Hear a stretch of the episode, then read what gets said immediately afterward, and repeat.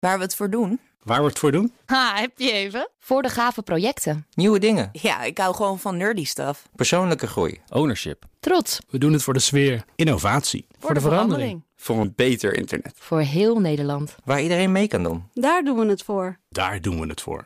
Waar doe jij het voor? Kom werken voor KPN en groei op jouw manier. Check de actuele vacatures op het gebied van data, security, development en networking op jobs.kpn.com/tech. Wetenschap vandaag. We gaan het hebben over een mini-sensor die in je telefoon past, waarmee je eten en ook materialen kunt analyseren. De sensor is gebaseerd op het oog van de bit springhaankreeft. Ik ben meer van de lauwe kreefjes, maar dat is heel wat anders.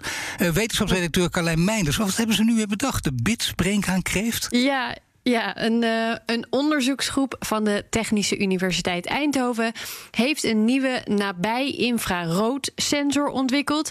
Die makkelijk te maken is. Zoals je zei, hij past in je smartphone. En hij is ook al klaar om vrij snel in te gaan zetten. Nou, kind kan de was doen. En hoe werkt die sensor precies? Nou, als je bijvoorbeeld kijkt naar het uh, menselijk oog, dan is dat al een hele bijzondere sensor. Met behulp van drie fotoreceptorcellen die zichtbaar licht omzetten naar signalen voor verschillende kleuren, kunnen we zien wat er in de wereld om ons heen gebeurt. Onze hersenen voegen die signalen dan weer samen, combineren dat met wat we geleerd hebben en dan weten we bijvoorbeeld dit is een rijpe banaan of dit is een rotte banaan, om maar Ah, ja. iets te noemen. Ja, dat is een goeie. Uh, maar, hoe, ja, maar hoewel dat oog van ons uh, hè, behoorlijk indrukwekkend is, zijn er in de natuur dus nog veel betere lichtsensoren te vinden. En een van de meest geavanceerde is het oog van de pitspringhaankreeft. Nooit geweten. Dat is, Dat echt is leuk. ja, hartstikke leuk waterdiertje. Uh, TU Eindhoven-onderzoeker Kelly Hakkel, zij promoveert vrijdag op dit onderzoek, vertelt wat er zo bijzonder is aan de ogen van dit diertje. Nou, het diertje heeft dus 16 verschillende fotoreceptoren, terwijl wij als mensen er maar drie hebben. Want wij zien groen, rood en blauw. En dat diertje kan dus 16 verschillende uh, signalen krijgen. En het verschil is ook dat wij gevoelig zijn voor het zichtbare licht. Terwijl dit diertje maakt gebruik van zowel het ultraviolet licht, het zichtbaar licht, maar ook het nabij infrarood. Dus het heeft een veel breder bereik in principe. Wat een diertje, wat een eigenschappen. Waarom zou je al die eigenschappen uh, graag in een sensor willen stoppen? Nou, het meten van infrarood is voor een aantal toepassingen interessant. Het is vooral belangrijk om het golflengtegebied over te nemen en daarbij vooral het nabij infrarood. Want hier kan je een veel grotere gevoeligheid bereiken voor bijvoorbeeld toepassingen in de industrie, maar ook in de agricultuur. Ja, ik dacht dat er heel veel sensoren voor waren, maar er zijn dus blijkbaar nog geen sensoren voor. Ze zijn er, ze zijn er wel, maar die kunnen beter. De systemen die nu vooral uh, bestaan, zijn vaak of erg duur of ze zijn vaak nog te groot. En wat je eigenlijk wil is gewoon een heel goedkope sensor, zodat je makkelijk mee kan nemen, zodat je met heel veel toepassingen om je heen kan gebruiken. Ja, dat willen we allemaal. Hè? Ze moeten kleiner en goedkoper dus. Precies. En uh, nou lukt dat ze bijvoorbeeld door het productieproces aan te passen, door te zorgen dat ze met heel veel tegelijk op een wafer, op een plak eigenlijk gemaakt kunnen worden. Dat scheelt al enorm in de kosten onder andere. En deze nieuwe sensor is op een slimme manier een stuk simpeler dan wat er al bestaat. Het hele idee dat wij het zo klein kunnen krijgen is ook gebaseerd op bijvoorbeeld onze ogen. Want wat heel veel standaardmethodes doen is dat ze het optische spectrum van een materiaal meten.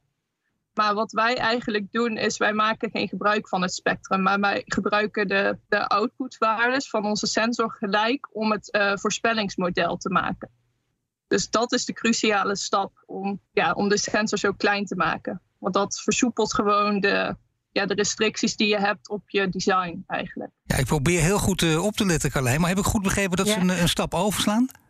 Ja, in plaats van eerst de, eigenlijk de optische vingerafdruk van het materiaal te reconstrueren en dat dan door het algoritme te gooien, gaan de signalen die door de sensor gegenereerd worden meteen het algoritme in. Ja, nou is het natuurlijk wel handig om te weten of hij het ook doet. Hè? Hebben ze al getest of hij werkt? Jazeker. Ze hebben bijvoorbeeld gekeken of ze er voedingseigenschappen mee konden meten. We hebben tot nu toe uh, verschillende toepassingen getest. En twee daarvan dit zijn de, uh, ja, het bepalen van het vetgehalte in melk.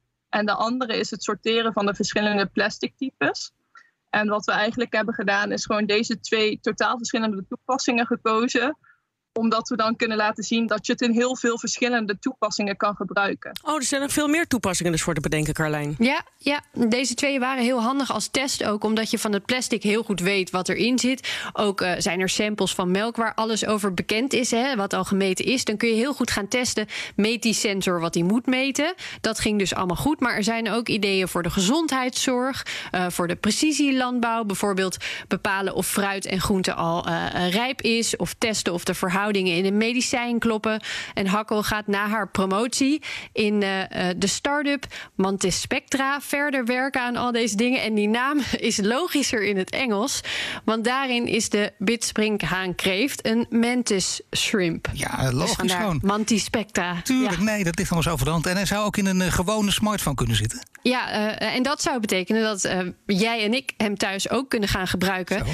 Bijvoorbeeld om de kwaliteit van voedsel te bepalen... of bepaalde aspecten van onze gezondheid te kunnen controleren. Ik zelf zou het geweldig vinden als ik gewoon even kon checken... of mijn eten nog goed is in de koelkast bijvoorbeeld. Dat is ook een, een van hun uh, ideeën erachter. Dat gaat weer voedselverspilling tegen. We gooien allemaal veel te veel weg. Of bijvoorbeeld even checken of ergens misschien net andere dingen in zitten dan op het label uh, staat. Want van wijn bijvoorbeeld en olijfolie is best wel bekend dat het niet altijd klopt. Het type druif bijvoorbeeld. Nou, als ik, als ik die sensor in mijn telefoon had, dan zou ik de hele dag niets anders doen dan testjes uitvoeren, denk ik. Oh, dus goed, ik kan niet, niet wachten hebt, tot die uh, toch er zit. Eerlijk gezegd. Dankjewel, Carlijn. Bij BNR ben je altijd als eerste op de hoogte van het laatste nieuws. Luister dagelijks live via internet. Bas van Werven. En heel langzaam komt de zon op rond dit tijdstip. Je krijgt inzicht in de dag die komt op BNR, het Binnenhof in Nederland en de rest van de wereld. De Ochtendspits. Voor de beste start van je werkdag. Blijf scherp en mis niets.